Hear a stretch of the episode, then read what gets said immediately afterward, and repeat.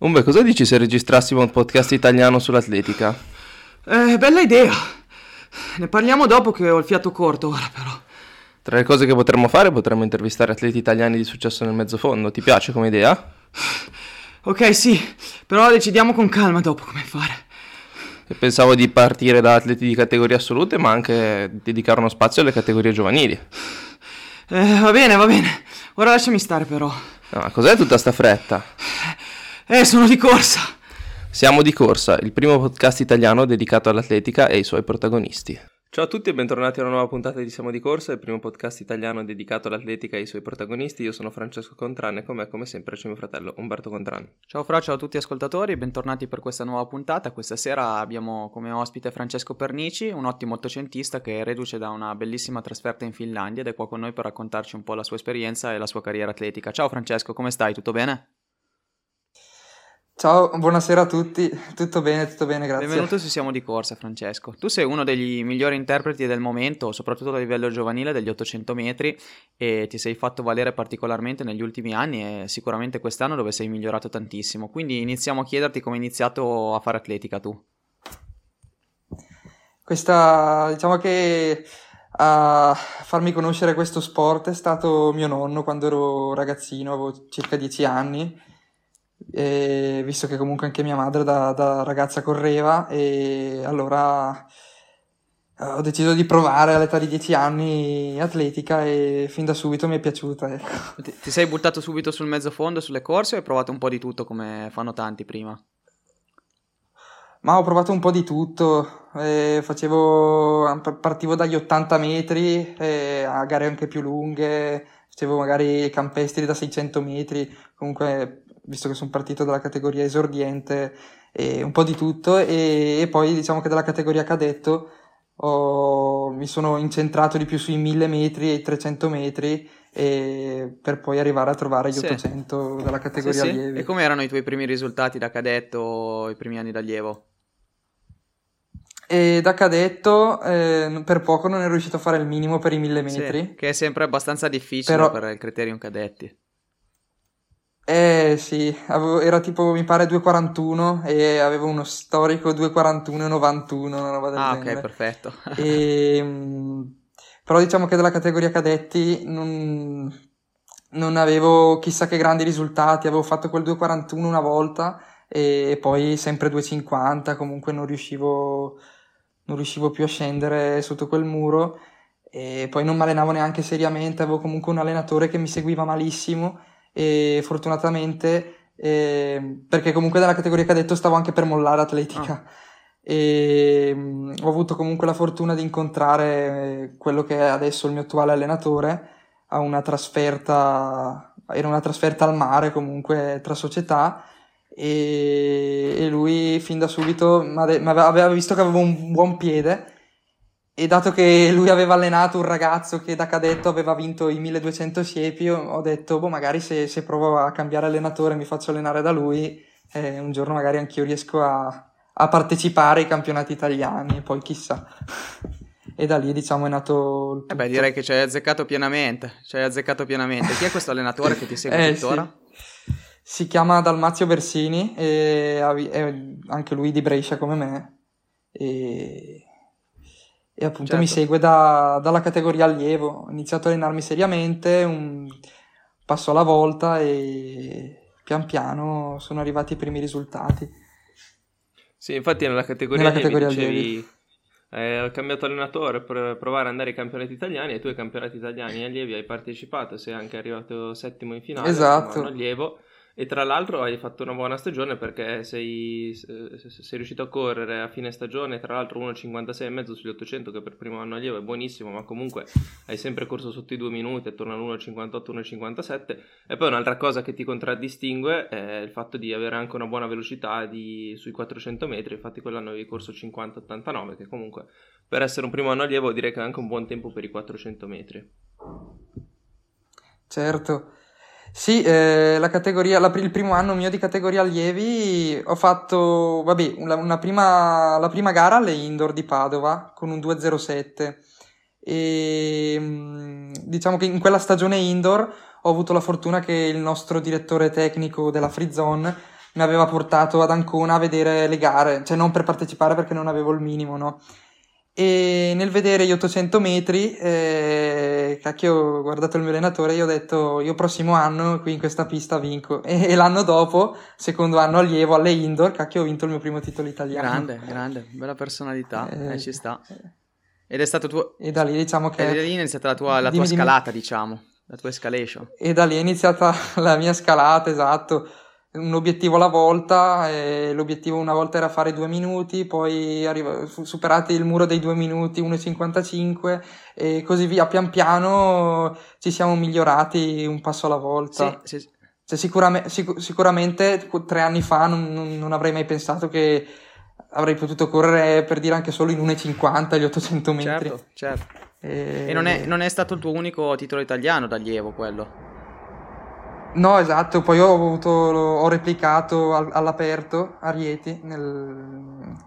anche lì è stata una bella gara combattuta con Simone Valdugal, all'epoca mio rivale, e, e da lì diciamo che posso dire che dal, dall'obiettivo, dal sogno di partecipare ai campionati italiani sono arrivato a, a quello di partecipare a, alle Olimpiadi, quindi proprio tutt'altra Un'altra dimensione. Sì, che poi tra l'altro in quella esatto. stagione lì è stata anche abbastanza travagliata, appunto perché ci sono state le varie difficoltà della, sì, della pandemia e quant'altro. C'è stato però... il Covid, eh, non è stato facile. Tra l'altro ti sono saltati non... anche potenzialmente gli europei under 18 quell'anno. Sì, è uno degli obiettivi principali per quella stagione, che mi ero già prefissato già alle indoor eh, della stagione 2020, erano appunto i campionati europei di Rieti e poi vabbè, la sfiga ha voluto farli saltare e non è stata sicuramente una stagione facile. Ho avuto la fortuna che eh, gli atleti di interesse nazionale avevano la possibilità di potersi allenare e avevo la pista praticamente attaccata a casa e quindi comunque eh, mi sono sempre allenato anche quando eh, la situazione era critica. Sì, diciamo. sì, sì, certo. E vabbè, dai, non hai avuto la possibilità di vestire la maglia azzurra in quella stagione, ma invece da primo anno junior, eh, dove ti sei migliorato ulteriormente, questa maglia azzurra è finalmente arrivata, giusto? Sì, esatto. L'anno, l'anno successivo, nel 2021, ho, avuto, ho fatto la mia prima nazionale ai campionati europei di Tallinn, dove ho vinto anche la, la 4x400 metri, nella, cioè la staffetta 4x400 e ero arrivato nella gara individuale in semifinale.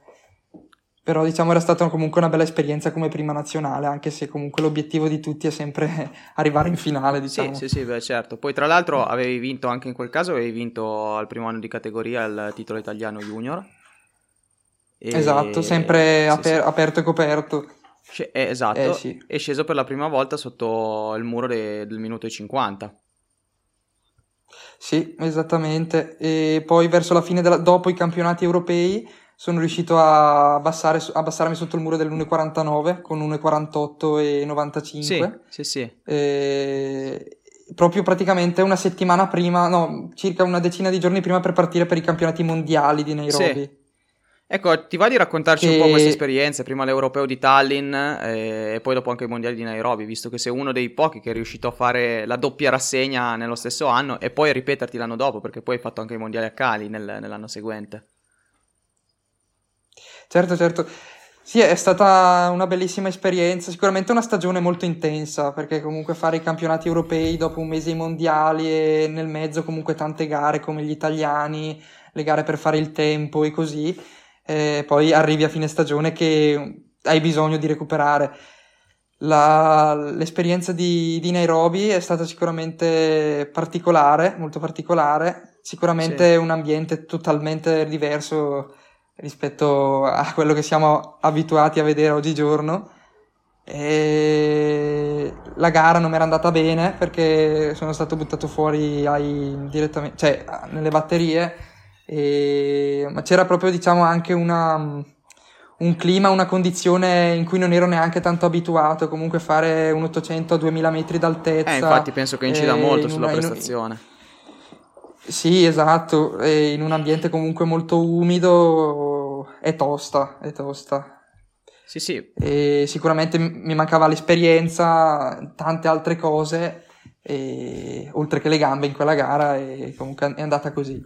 Sì, in ogni caso la cosa che comunque non va mai dimenticata è che tu sei, quella stagione sei stato un ottimo interprete dei 400, al di là della vittoria ai, eh, scusa, della medaglia ai campionati europei under 20 appunto sulla, sulla 4x4, Vabbè, ricordiamo che individualmente hai corso 47,6 sui 400 che è un ottimo tempo per uno junior, tra l'altro anche 22,5 sui 200 è un ottimo tempo per uno 800 non so quanto tu sappia partire bene dai blocchi ma vuol dire che velocità ne hai e poi appunto Nairobi sei anche andato in finale con questa 4x400, quindi tu da 800ista titolare inamovibile della 4x400 che comunque non è una cosa proprio da poco e quindi alla fine diciamo che magari certo. sarei rimasto un po' deluso da, da, non essere riuscito a superare il turno in batteria sugli 800 che sono la tua gara, però possiamo dire che un po' ti sei rifatto qualche giorno dopo nelle batterie della 4x4 dove sei riuscito a agguantare la finale.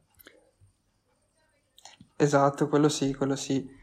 Sì, comunque diciamo che essere parte fondamentale di un gruppo come la staffetta fa comunque onore ed è comunque una bella soddisfazione.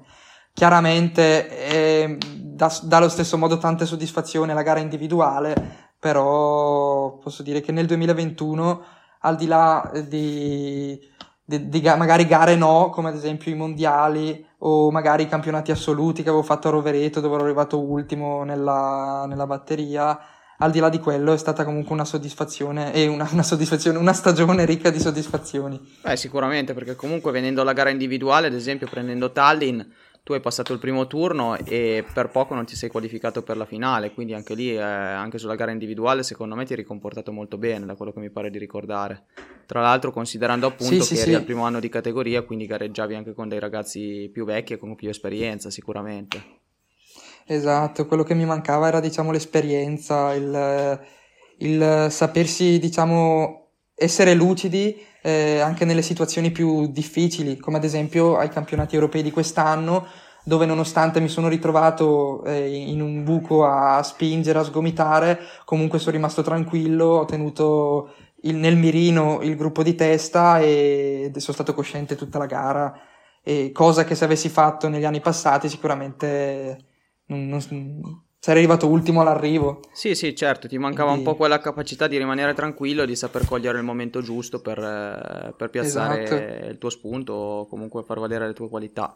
Venendo invece al 2022, esatto. quindi secondo anno della, della categoria junior, abbiamo un continuo crescendo delle tue prestazioni a livello cronometrico, a livello di risultati, perché ti sei migliorato ulteriormente riscrivendo anche una serie di primati nazionali, quindi è stata sicuramente un'annata molto positiva che è culminata poi con eh, nuovamente i campionati del mondo junior, eh, quest'anno a Cali, eh, quindi credo che come mm, Cesare Caiani forse sei l'unico che abbiamo intervistato che è riuscito a partecipare a due edizioni dei campionati del mondo in anni consecutivi. Eh sì, sono stato molto fortunato per questo. Eh, diciamo che il Cali eh, poteva andare diversa, molto diversamente. Ho avuto la sfortuna di, di ammalarmi, prendere la febbre tre giorni prima e sotto di farmaci, sotto di qui, di lì mi sono ritrovato il giorno della gara con lo stomaco scombussolato e le gambe un po' così e nonostante avevo il, il sesto tempo di iscrizione mondiale comunque potevo ambire a una finale, una semifinale certo. e sono stato buttato fuori nelle batterie. Ciò nonostante comunque mi sono tolto delle soddisfazioni come ad esempio il record italiano sui 600, il primato italiano sui 600 metri eh, il record italiano negli 800 metri di categoria e a fine stagione quello sui 500 metri. Sì, tra l'altro il primato italiano sui 600 metri che hai fatto all'Arena di Milano con una grandissima volata con, con Barontini. Poi all'Arena ti ha portato bene perché hai corso 47-25 sui 400, che è un bel viaggiare per un 800ista junior, cioè sarebbe già un buon tempo per un 400ista junior. E poi appunto abbiamo detto, record italiano sui, sugli 800, 1.46-87, un record che resisteva da tantissimo hai nuovamente vinto i campionati italiani, anche lì sempre eh, con una, diciamo, eh, t- tirandoti tutta la gara, quindi correndo 1.47-67, eri in ottima condizione eh, per i mondiali, appunto questo, questa febbre non ci voleva, forse ti è mancata anche un po' di lucidità tattica, però chiaramente quando uno non è al 100% non è mai facile, però sicuramente, sicuramente una stagione positiva, anche un tempone sui 500. Cioè sì, io... più che altro diciamo che comunque avevi costruito delle ottime fondamenta per quella stagione, quindi purtroppo è capitato questo inconveniente per quanto riguarda appunto la trasferta dei mondiali in Colombia, ma cioè per il resto hai veramente fatto una stagione spettacolare, perché poi tra l'altro ricordiamo che credo che sia stata l'annata con eh, gli ottocentisti junior più forti della storia, perché comunque eravate in tre ad avere il minimo, tu, eh, Giovanni Lazzaro eh, e sì. Gabriele Angion, quindi veramente andavate tutti fortissimo e boh, vabbè, tu non, non, ti sei, non, ti sei, trovato in salute, diciamo, per quanto riguarda la Colombia, però per il resto hai fatto veramente una stagione mozzafiato, secondo sì, me. Sì, tra l'altro eravate in tre ad avere il minimo e avevate tutti e tre tempi sotto l'1,49, quindi non era proprio solo il minimo, il minimo forse era 1,50 e mezzo, 1,51, adesso non mi ricordo eh, precisamente, sì. quindi veramente ti sei ritrovato con degli avversari di altissimo livello e come, come, hai dato l'impressione di giocare con loro, t- tanta era la tua superiorità, nonostante appunto fossero due degli ottocentisti italiani migliori della storia a livello junior. E poi appunto arrivate, sono arrivati a fine stagione i campionati del Mediterraneo Under 23, hai tirato tutta la gara, ti è mancato qualcosa, hai concluso al quinto posto, però alla fine era il finale di stagione, forse, forse ci può stare che non fossi arrivato al top della forma a settembre.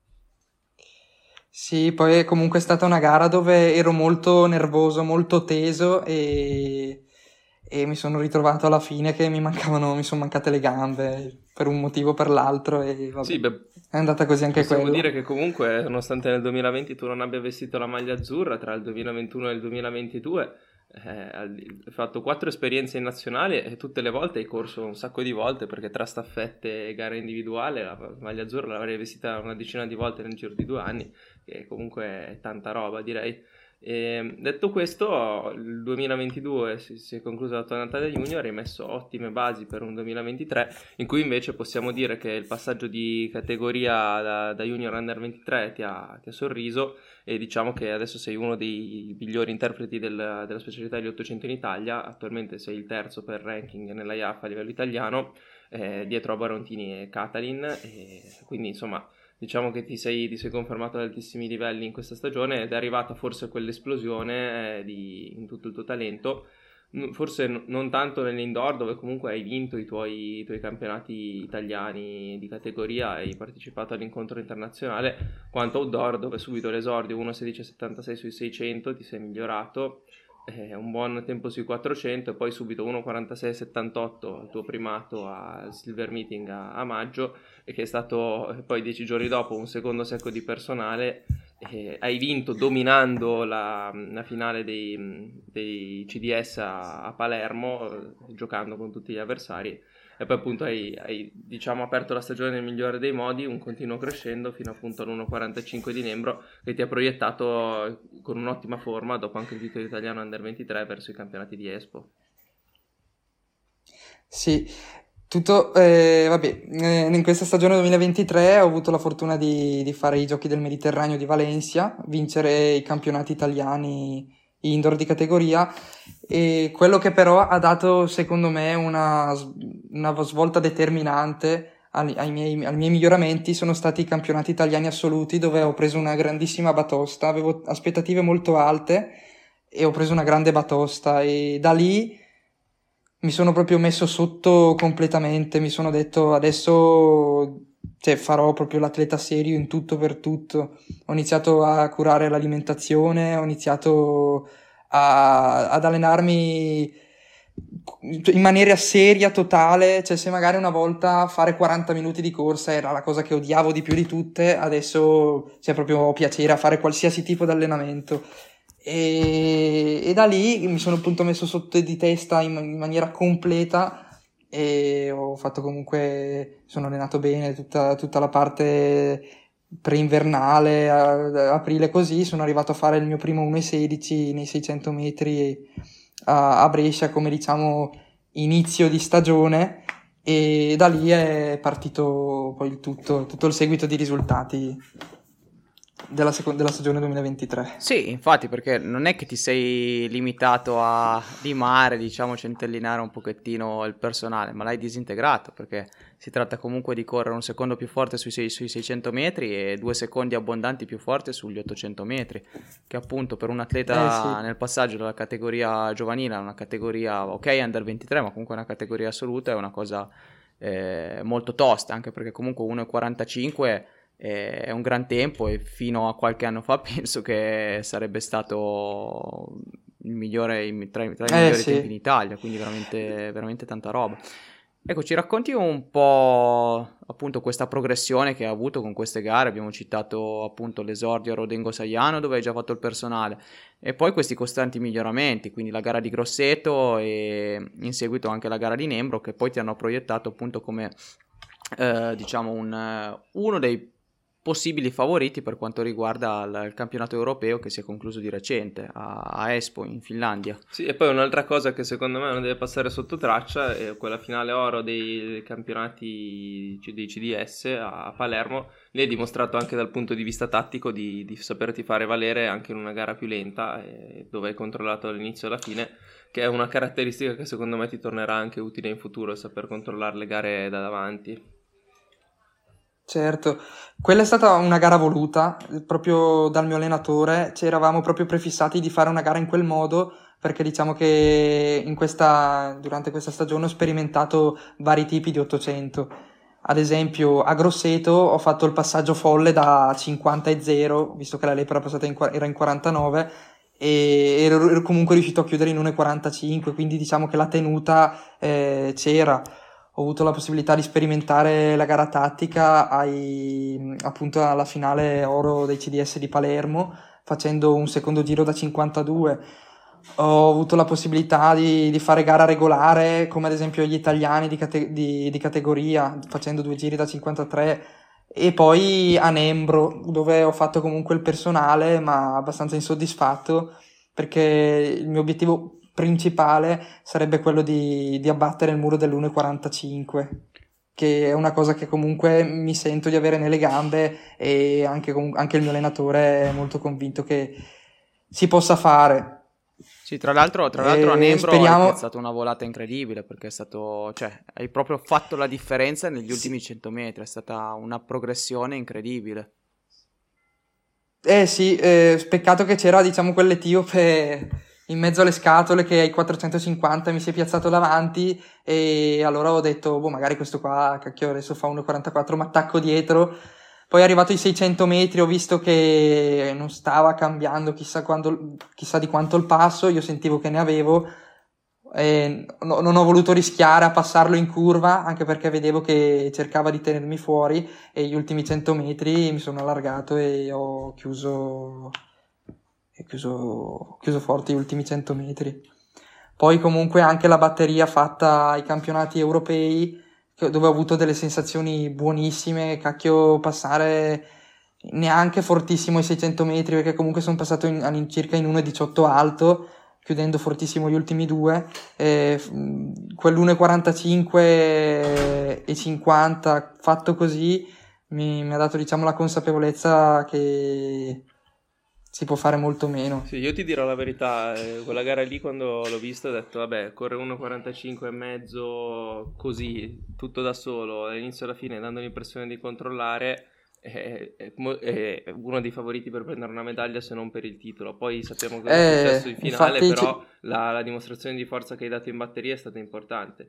E poi chiaramente... Sicuramente, perché è stata una gara di personalità eh, dove hai tirato tutta la batteria da solo e comunque hai corso sui tuoi limiti, sui limiti del tuo personale da solo, quindi secondo me è stata veramente un'ottima certo. batteria e sicuramente proiettava verso qualcosa, qualche speranza in più per quanto riguarda la finale. Poi certo tutte le gare sono diverse, adesso ci racconterai un po' anche le differenze tra la batteria e la finale, però secondo me è stato un sì. campionato europeo molto positivo. E tra l'altro una cosa che si nota in quasi tutte le gare che vinci è che una delle tattiche di gare che ti riesce meglio è proprio tirarla dall'inizio alla fine, perché tu hai quel cambio particolare gli ultimi 80 metri che molti altri non hanno, riesci a tenerli fuori, sostanzialmente non ti rigidisci mai e quindi se riesci diciamo a, a metterti davanti e a fare tutta la gara a te, probabilmente anche come gestione dello sforzo e degli strappi riesci a controllare meglio il tuo corpo e l'impressione, certo. l'impressione che si ha è appunto che le tue gare migliori siano proprio quelle che ti tiri dall'inizio alla fine. Sì, esatto, quella è la mia tattica migliore, quella che comunque, ma anche secondo me dal punto di vista generale, è quella più efficace. Se, se, vogliamo fare un paragone estremo, eh, Rudisha si è vinto le Olimpiadi facendo il record del mondo, partendo davanti e arrivando davanti. È la tattica migliore, serve comunque un, un certo tipo di testa, un certo tipo di... Eh, bisogna essere presenti e saper uh, gestire quello che è tirare una gara e, certo, avere... e essere pronti a, re- a, reagire quando serve. Bravissimo, sì, avere certe caratteristiche che però da quello che abbiamo visto fino ad ora tu sembri avere, quindi potrebbe essere appunto la, la tua tattica di gara ideale probabilmente. Sì, più che il paragone con Rudisha sì. per te usare un atleta che ha leve simili e una tattica di gara totalmente identica che è Max Burgin in inglese, spesso soggetto a infortuni ma quando corre le, corre, corre le gare esattamente come te. E eh, lui è bestiale. come tipo di corsa eh, sì. siete molto simili, quindi... Ecco, però speriamo un po' che tu hai meno infortuni di Max Burgin, perché sennò è... eh, esatto. diventa grave. no, cosa. no, no. E invece raccontaci, raccontaci Max... invece cos'è capitato, cos'è cambiato nella finale, visto che hai cambiato proprio un po' tattica di gara e, eh, sì. si è un po' incasinato. Nella diciamo. finale, nella finale ho fatto qualche piccolo errore che magari potevo risparmiarmi e quello che sicuramente ha inciso molto è stato subito la partenza, il piazzamento iniziale, prendere le botte, mentre comunque, eh, esempio Mesian, che è quello che ha vinto la gara, era davanti, tranquillo, con la sua andatura e tutto. Poi ai 500 metri finali eh, mi sono fatto un po' prendere, un po' il nervoso comunque de- della gara, in generale tutto mi sono fatto prendere, sono partito a cannone dai 5 ai 600 portandomi dalla penultima posizione a davanti praticamente. Infatti si, si, vede che provo ad attaccare il francese per portarmi appunto davanti. Sì, tanto che mentre e, la guardavamo ho detto va, va, a vincere, va a vincere. E si prende la medaglia eh, d'oro. E, e lui giustamente da, ha fatto la stessa gara che ho fatto io il giorno, due giorni prima, eh, da intelligente e comunque avendo esperienza ma tenuto esterno io non ho voluto provare a passarlo perché comunque se no avrei bruciato un sacco di energie, mi sono piantato lì secondo. Fino agli ultimi 100 metri ci credevo perché comunque le gambe giravano, nell'oro ci credevo e gli ultimi 50 mi sono sfilato, cioè ho visto tutte le tre medaglie farmi ciao ciao. Le gambe mi si sono abbastanza indurite e però comunque ho tenuto bene, sono riuscito a tenere l'assetto di... ho sofferto molto, ci ho provato e e, e quello è stato il risultato.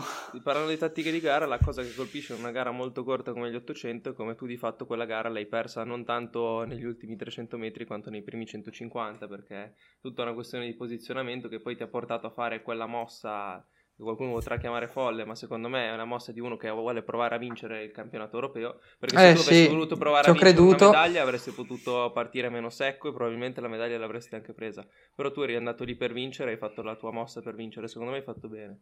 Tanto non c'è. Ho voluto rischiare il tutto per tutto, non avevo nulla da perdere cioè, volevo solo comunque. Ci ho provato, ci ho provato. Ah, no, hai avuto, me... hai avuto Potevo, ma... hai fatto benissimo. Cioè, tu hai avuto molta più voglia di vincere di quanta esatto. paura avessi di perdere. Per me sei stato un figo già a partire dall'intervista dopo, dopo la batteria con quello che hai detto. Cazzo, Pernice è il mio idolo, lo chiamiamo subito nel podcast.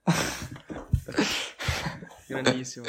E Numer- numeri uno comunque, comunque, a proposito di tutte queste, tutte queste, rassegne in maglia azzurra che hai fatto, eh, qual è quella che ti è piaciuta di più o quella di cui ti porti dietro il più bel ricordo, il più bella esperienza? Eh, Forse questa qua, l'ultima. Questa, sì. questa qua è stata la più sì. bella in assoluto, proprio per l'ambiente, sì. come l'ho vissuta. Eh, fare la mia prima finale, le sensazioni che ho provato, il tifo che c'era, perché comunque eh, negli anni scorsi, anche per via del Covid, anche già nel 2021, anche a Nairobi, così non è che c'era chissà quanta gente, al di là de... lì invece era pienissimo, c'è tutto lo stadio, tutti, tutti comunque i compagni di nazionale che ti urlano. E... È stato perché, Gaza. Perché tra l'altro avete preso una caterva di medaglie come sì, nazionale. Infatti, infatti non, sì, non ricordo tre ori, sei argenti, un bronzo, una roba del genere, quindi tanta tanta roba. Eh sì sì sì sì. Comunque questa qui è stata la più la più bella e quella sicuramente anche più importante certo. per me. E ascolta, venendo al presente, anzi al futuro prossimo, quali sono i tuoi, i tuoi obiettivi adesso? Eh, il, mio, il, mio, obiettivo è quello comunque di partecipare ai Giochi Olimpici di Parigi okay. e ai campionati europei assoluti sì. di Roma. Futuri, eh, sogno di abbattere il record di Marcello Fiasconaro. Eh, e quelli più recenti invece è vincere i campionati italiani assoluti tra prossima setti- di prossima sì, settimana. A, pro- a proposito di Rius- di italiani assoluti e di ranking, anche tu potresti anche pensare magari ai mondiali di Budapest, visto i risultati che hai messo. Eh sì, eh, cal- stato, abbiamo calcolato col mio allenatore che basterebbe un terzo posto e un buon tempo per riuscire a entrare nel ranking. Però meglio per sicurezza vince, eh, certo, certo. Per, sicura- per, alla, per cioè, sicurezza è meglio vincere e fare se, un buon tempo. Ma al di là, cioè, sì, più che per sicurezza, cioè, è quello che voglio fare. certo, certo. Non, non, ci sto di arrivare dietro terzo, certo, neanche secondo. Certo, bravo, bravo, gran personalità. E, e, se arriverò secondo o terzo, però dovrò sicuramente aver lottato e averci provato. Sì, sì, sì dare, dare, tutto sulla pista. Beh, da quello, da quello, che ci dici ci sembra di capire che sei in ottima condizione, quindi ti auguriamo di fare il meglio ai campionati italiani e di riuscire appunto a realizzare questo tuo primo sogno nel cassetto, ecco. E detto questo, Grazie. Eh, passiamo a qualche domanda varia eventuale. Mm, ho sottolineato tanto il fatto che tu hai corso tanti 400, anche qualche 200, perché volevo chiederti appunto questa cosa. Tu come tipo di ottocentista, come, come tipologia di ottocentista, ti vedi come un 4 ottocentista, come un ottocentista o come un ottocentista puro, diciamo? E... In... Cioè, per ottocentista puro cosa intendi? Uno, un ottocentista puro, esempio ottocentista puro, secondo me potrebbe essere, non so, un Peter Ball, mentre secondo me un quattro ottocentista è uno alla Corir, uno alla Marco Arop, e poi ci sono gli 800, alla Wantorena? Ci sono gli 800 1500 che sono tipo Jake Whiteman, per dire. Tu, tu ah, tra okay, le tre okay. categorie quali senti la più vicina a te, diciamo? Mm, penso 4-800.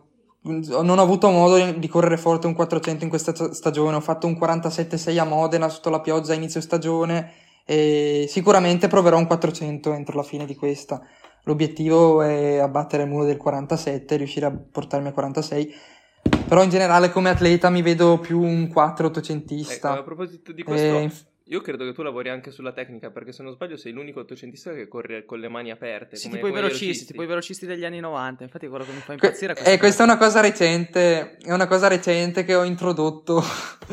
perché praticamente è tutto partito dalla gara di Rodengo sì. Saiano. Eh, dove avevo fatto questa gara, avevo provato a correre con le mani aperte. E, per- e avevo fatto quell'1.46.78. Però senza. Non dico senza far fatica però stavo da Dio, cioè sono arrivato ai 500 metri e ho detto è, è iniziata la gara, per dire. E allora da lì ho, detto, ho iniziato a provare a farlo più spesso durante la gara con le mani aperte e... No, mi fa scassare sta cosa. Quando c'era spin... Particolare, mi piace eh? un casino, mi fa scassare sta cosa particolare. Poi sembra proprio quella tecnica dei velocisti americani degli inizi anni 2000 che tieni le mani aperte che tagli l'aria. Oh, bellissimo.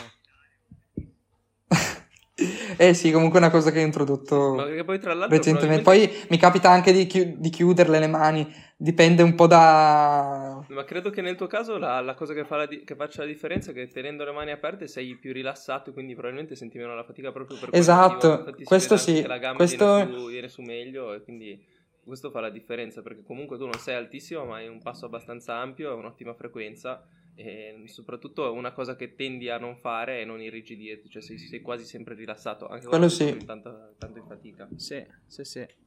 Certo, quello sì. E quello è vero. Procedendo invece con un'altra domanda, ci descrivi una tua settimana di allenamento? Che cosa fai solitamente, grosso modo, se ci puoi fare due esempi di allenamenti o cose di questo genere?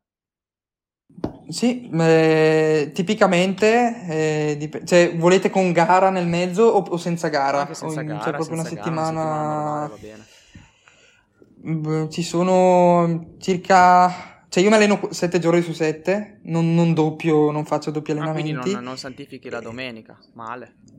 no, scherzo. Eh...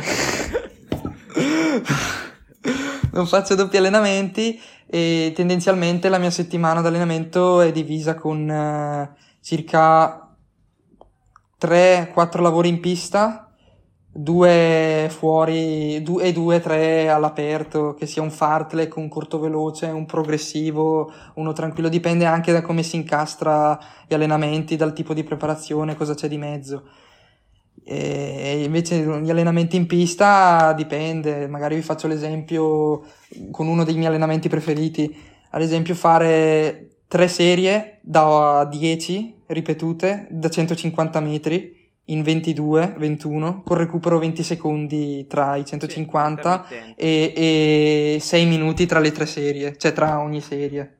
Se non so se avete Sì, sì, se ho sì, dato sì, sì, l'idea. il classico, il classico lavoro in cui costruisci l'acido lattico devi imparare a correrci rilassato, perché poi alla fine Esatto. non è fortissimo per uno come te, eh, però sicuramente verso Sì, esatto. dopo i 20 secondi eh, senti la fatica. Quindi diciamo che come Eh, sì, io- dalla settimana di allenamento che hai descritto, tu tendi comunque a fare sempre qualcosa di abbastanza impegnativo tutti i giorni, quindi a fare un lavoretto tutti i giorni. Eh sì, sì, a meno che magari il mio allenatore, come ad esempio dopo gli italiani di categoria, dopo, dopo comunque, cioè prima degli europei, mi ha fatto una settimana di allenamenti, non dico tranquilli, però sicuramente non eh, esageratamente tosti, ecco, per, per riuscire comunque a recuperare Sì, meglio. diciamo che come impostazione del, del programma di allenamento, anche questo verte un pochettino su una tipologia di allenamento un po' se vuoi più da velocista, quindi da quattrocentista, dove si tende a mettere sempre qualcosa di abbastanza impegnativo in tutte le sessioni di allenamento. E questo sicuramente eh, ri- ribadisce un po' quello che dicevamo prima, in cui ti rispecchi un po' nella tipologia di 4 ottocentista come tipologia di atleta. Allora, tuo allenamento preferito, ce l'hai detto, questo qua dei 400, dei 150 metri in serie, invece quello che ti piace di meno qual è? E quello che mi piace di meno, penso le ripetute sui 300 metri, cioè in realtà mi piacciono tutti, però quelli che sono più stronze, diciamo le ripetute più stronze sono quelle di 300 metri o 600 metri.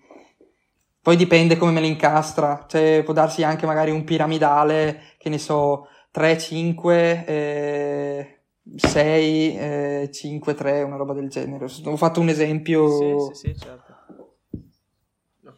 Sì, comunque le ripetute di sei- anzi le ripetute da 600 metri sì, quelle lì sono quelle più stronze che mi, mi fanno soffrire di più. Ma eh, vabbè, allora te lo devo chiedere, quali sono le ripetute più lunghe che corri? Quelle da 600? Eh, 800 1000. Ok, sì, quindi molto ribadisci 800 un'impostazione proprio da 4 ottocentista che nel tuo caso è decisamente efficace. E un'altra domanda che volevo farti, se dovessi dirci il lavoro più impressionante che hai fatto quest'anno, quale sarebbe, se te lo ricordi? Ok, praticamente dovevamo fare 4x80 in 12, con recupero 30 secondi, quindi era una roba, erano degli allunghini abbastanza tranquilli.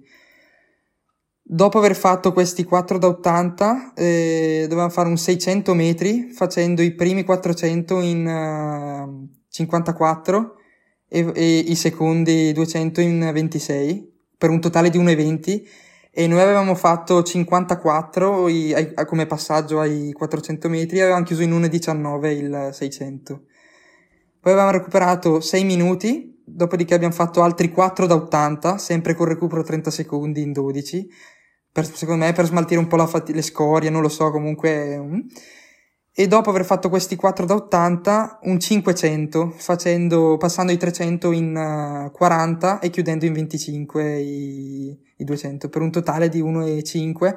E noi avevamo fatto 40 e avevamo chiuso in 1,4 il, eh, il 500. Gran cazzi.